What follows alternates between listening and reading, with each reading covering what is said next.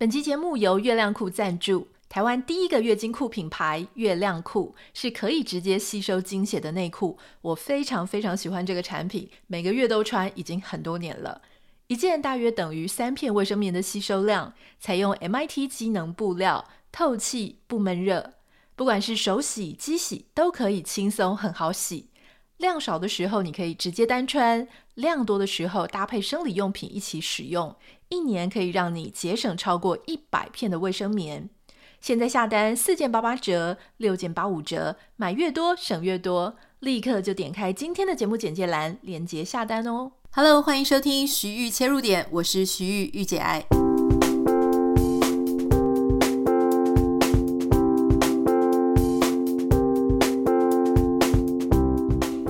收听今天的节目。今天在节目一开始之前，我想要跟大家讲一个，这个不是发生在我们。呃，非常接近的距离，可是它已经够近到让我在主持今天的节目之前，心里有受到一些影响哦。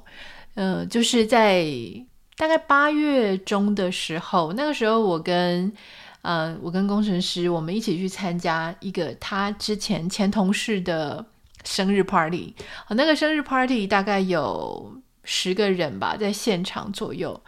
那那个生日 party 很特别，就是 Kevin 他的那个同事是一个比他年长十岁的一个女生啊。那他当天大概所以差不多是六十左右的女生。他当天不止他来，还有他的妈妈跟妈妈的男朋友也有来。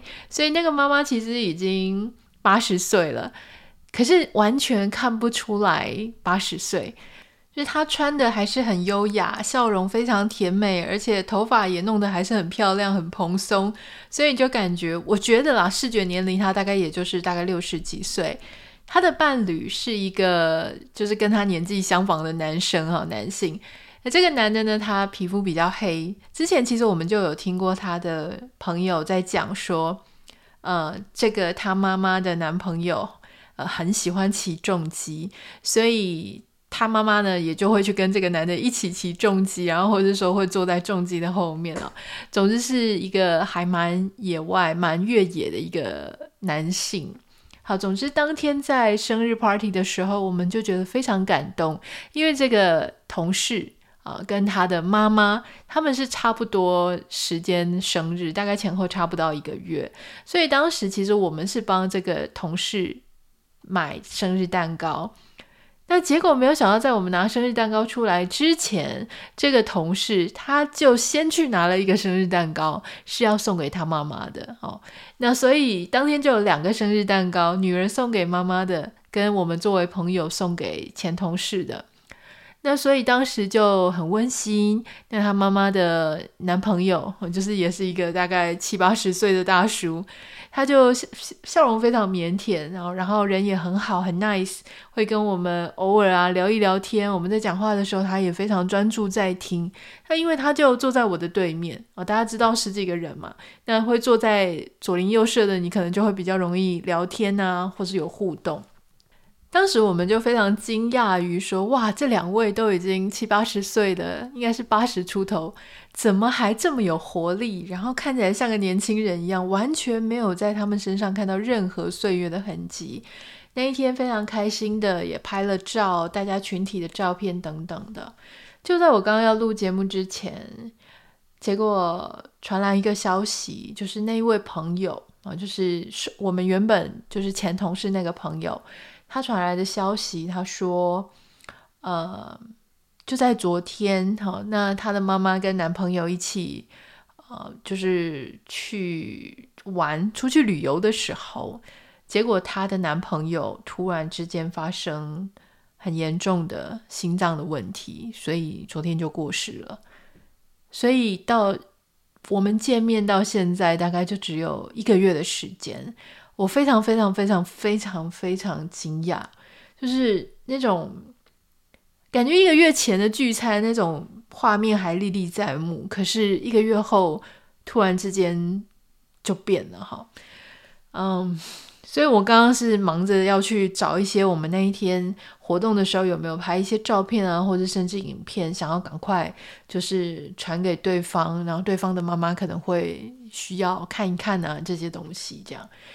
其实今天就是要跟大家分享，我觉得生命真的是很无常哈。有时候不是说我们就是注意健康或者什么样就可以，明天不是理所当然的会到来。不管是我们的明天，或是我们所爱的人的明天。最近我不是在看一本小说，上个礼拜也有跟大家分享过，就是焦虑的人啊，英文就是 anxious people。那这个焦虑的人，我今天终于把它全部看完了。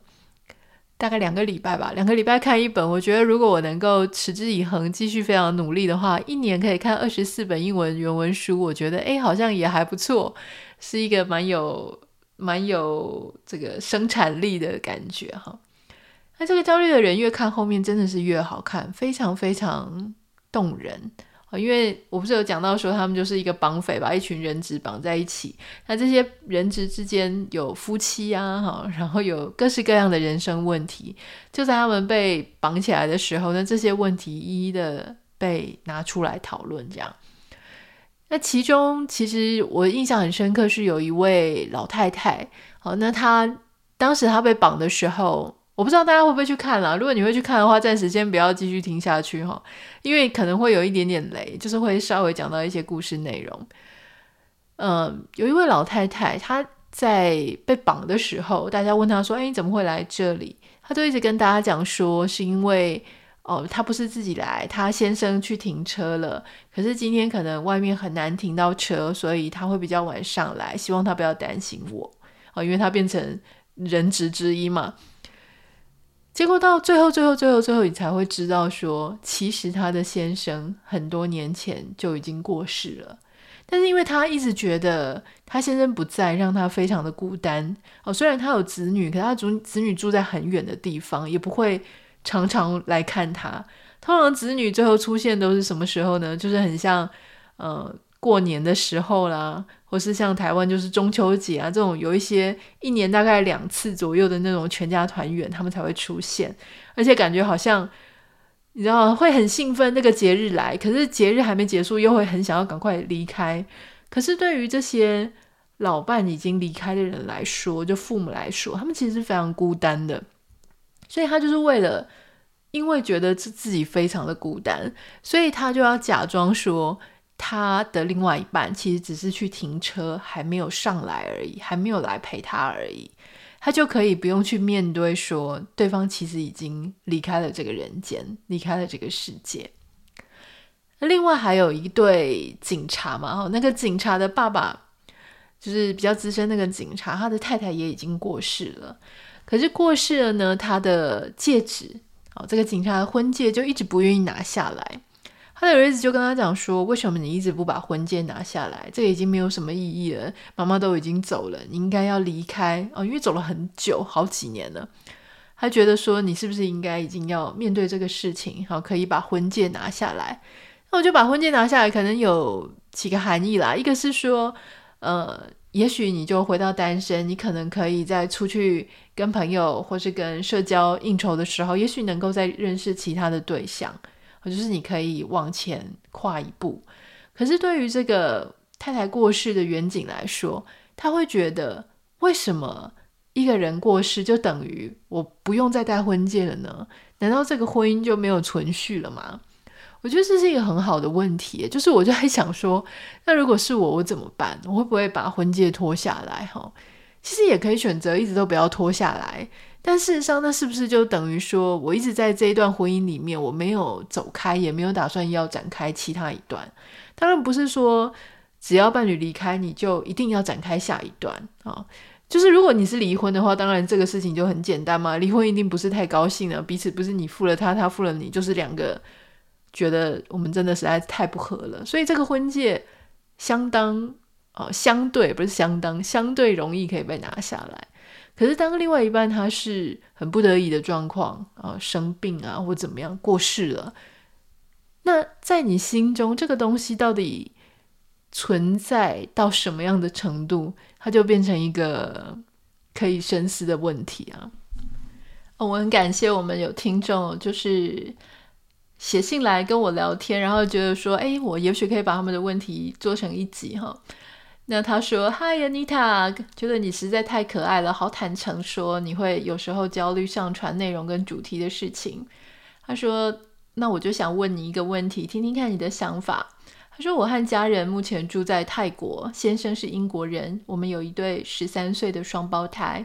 那由于英国教育法令的关系，在海外居住的英国护照持有者要享有英国人本地大学学费，所以必须要至少居住在英国三年以上，否则学费就依照外国人来计算。换句话说，如果他们住在海外，他们小孩未来要念大学就会很贵了哈。那。”他儿子十六到十八岁的时候呢，所以就必须要回到英国去定居。那他在想说，要不要跟着孩子一起回英国去住？要回去的原因是因为觉得孩子还未成年，但是先生他目前在泰国的工作又很稳定，很不错。所以，如果全家都搬回英国的话，等于是先生跟他现有的工作全部都要重新开始。重新开始的意思就是家里的现金流立刻就会面临挑战。那常常在想说，身为父母，我们爱孩子是天经地义，也愿意无条件付出。可是有没有一个界限啊？那个界限是，我觉得是父母也应该要为孩子离开家之后的人生提早做准备。我想他的意思就是说，不是所有的钱都必须要投到孩子的身上，我应该要有一个自己的。我们讲其他事情是叫停损点啦，那我们在讲这个事情，也许就是 bottom line，就是有一个底线。什么样的状况下是我应该要去投入的？什么样的状况下我应该为我自己留一点啊？那他说，所以他觉得很难抉择，到底应该是一家人一起熬过适应期呢，或是说老公先不要放弃稳定的工作呢？等等的。他说他发现，不单只是我们这种异国婚姻家庭要面对这种状况，事实上很多夫妻都有为了支持孩子的学业啊、学费啊、教养费牺牲自己的情形，只是比例差别可能不太一样。哦，他有好几个朋友，孩子比较大。呃，年纪比较大，都已经离开台湾去海外留学，也有不少家长都依然为了学费跟生活费在奔波忙碌，想当然也没有办法为自己存多少退休金。想要听听看我的看法。虽然我没有小朋友，但是我常常会想各种的不同的 scenario 哈，就是会想说，如果是我自己遇到这个状况，或是我有小孩的话，我常常跟工程师讲，虽然他都觉得我实在想太早了，现在连个子儿都没有。但我常常跟他讲说，如果我们有小孩的话，我只供养到他念大学为止。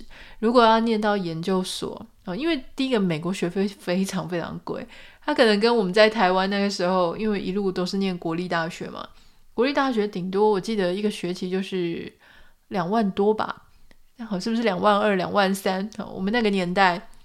那也许你在住宿，可能生活费啊，或者住宿费，也许会加一加，其实也不少。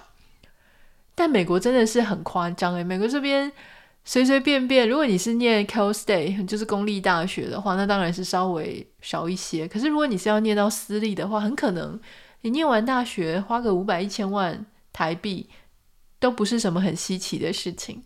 所以我觉得这个事情一定是要。非常仔细的去考量每一个家庭不同的家庭状况。我个人认为，父母可以留给小孩最棒的礼物，也是留给自己最大的礼物，就是未来孩子在出去工作之后，不要尽量不要在经济上去给对方压力，就让他好好的自己去闯。虽然我可能没有办法给他很多钱，但是他至少不用还要。负担我的钱，他就已经可以幸运很多，轻松很多。他只要搞好他自己就好了。所以，换句话说，我也认为父母本来就应该要为自己留一些路。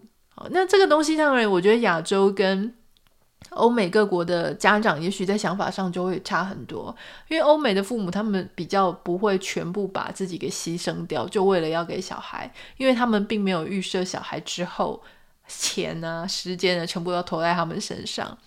但亚洲父母会有一种觉得，为了孩子能够比我更好，踩在我的肩膀上出去闯荡，但未来他也应该要孝顺我，把时间跟精力也应该要回到我身上。哦，当然现在有很多父母很可怜，就是他们仍然有前半部前半段的那种想法，就是他们觉得一定要让小孩比我更好。可是他们也知道，小孩好像后面也不一定会真的孝顺他们，所以他就真的是两头空啊。所以我觉得最重要的事情还是要把自己照顾好。我我支持是要有底线的。好，那而且我也不太赞成夫妻分开生活啊，就不能长时间的啦。如果短时间的哦，例如说几个月啊，稍微撑一下，我觉得那个还可以。可是如果说要长期夫夫妻都不在一起，我觉得这个对彼此都有一点太辛苦了。我记得我以前有一个英文老师，那他就是因为在美国的工作就没有很顺利嘛，就被 lay off。后来他就必须要到亚洲国家去生活。他是美国人，他的家人什么都在美国，还包含他们家有一只狗。他们家那一只狗站起来是比人还要高的。他当时要出去之前呢，我就觉得很妙，他好像没有跟他老婆沟通好，就他老婆以为啊，他以为他老婆会跟着他一起去亚洲，可是没有想到，当他要出发的时候，他老婆跟他说：“我的工作非常稳定，小孩也已经在念高中，国高中就中学的年纪，狗又这么大只，其实你很难在亚洲找到那种这么大的房子。”所以在他要出去的前一个月，他老婆才跟他说：“其实我跟我小孩跟狗都不会跟你一起去。”但他已经跟那个亚洲国家签了大概两三年的约，所以他也没有办法说他就不去啦，或者说他中途要回来什么的。所以我就觉得很有趣，就有时候怎么会到最后一个月，大家才会发现这件事情呢？不是应该之前就应该要讨论好吗？哈。所以，我我觉得，当然，我觉得大家都要抓好自己的底线了。就是说，你到底是要分隔两地吗？你要牺牲自己吗？还是你要怎么样让对方跟你都处在一个彼此能够追求自己想要的人生？可是同时，你们又能够继续互相合作。我觉得这一点很重要。我觉得在这十年来，哈，上一次有网友帮我算了一下，就说我即将要第十年了。大家知道，这十年来，我真的是常常收到，嗯，各路网友啊、读者啊、听众的提问。以前我就会很信誓旦旦的告诉你说，我觉得怎么样比较好。可是我觉得这十年来，如果说我有什么转变的话，就是我越来越保留我的想法。我觉得不是所有的方法，它都能够适用每一对 couple。这个当然也是另外一个原因，我觉得现在文章越来越难写了，因为你非得要很笃定什么事情才好把它写成一篇文章，你有你的观点嘛。可是当我现在开始觉得，确实不同的伴侣之间有各种可能性，这一个方法不见得适用所有的 couple 的时候，这个事情它就会变得很难办，因为它模糊的空间或者它能够调整弹性的空间就变得很大。所以，是不是夫妻一定不可以分隔两地？我觉得真的也要看大家彼此的关系是什么。有些时候，哎，说不定稍微分隔一下下，也许对彼此是更好的一条路。因为有些人在一起就很吵架，反而是稍微分隔一点点，哎，感觉好像彼此关系会更好一点，这也说不定哈。好，这个就是今天想要跟大家分享的。如果有任何想要跟我讨论的，欢迎你可以私讯到我的 Instagram 账号。有任何的问题也可以告诉我。不要忘记帮我们在 Apple Podcast 跟 Spotify 上面下五颗星，非常感谢你。嗯，回 echo 一下我们今天一开头的那个难过的故事哦。我也希望大家可以多多嗯多看一眼身边的人，多摸摸他的手，多抱抱他，多听听他讲话。不要让他觉得那么孤单，因为生命真的很无常，你都不太知道说到底什么时候身边那个人就消失了。可以的话，多拍拍照啊，多拍拍影片啊。嗯，这个是我今天想要跟大家分享的事。我们明天见，拜拜。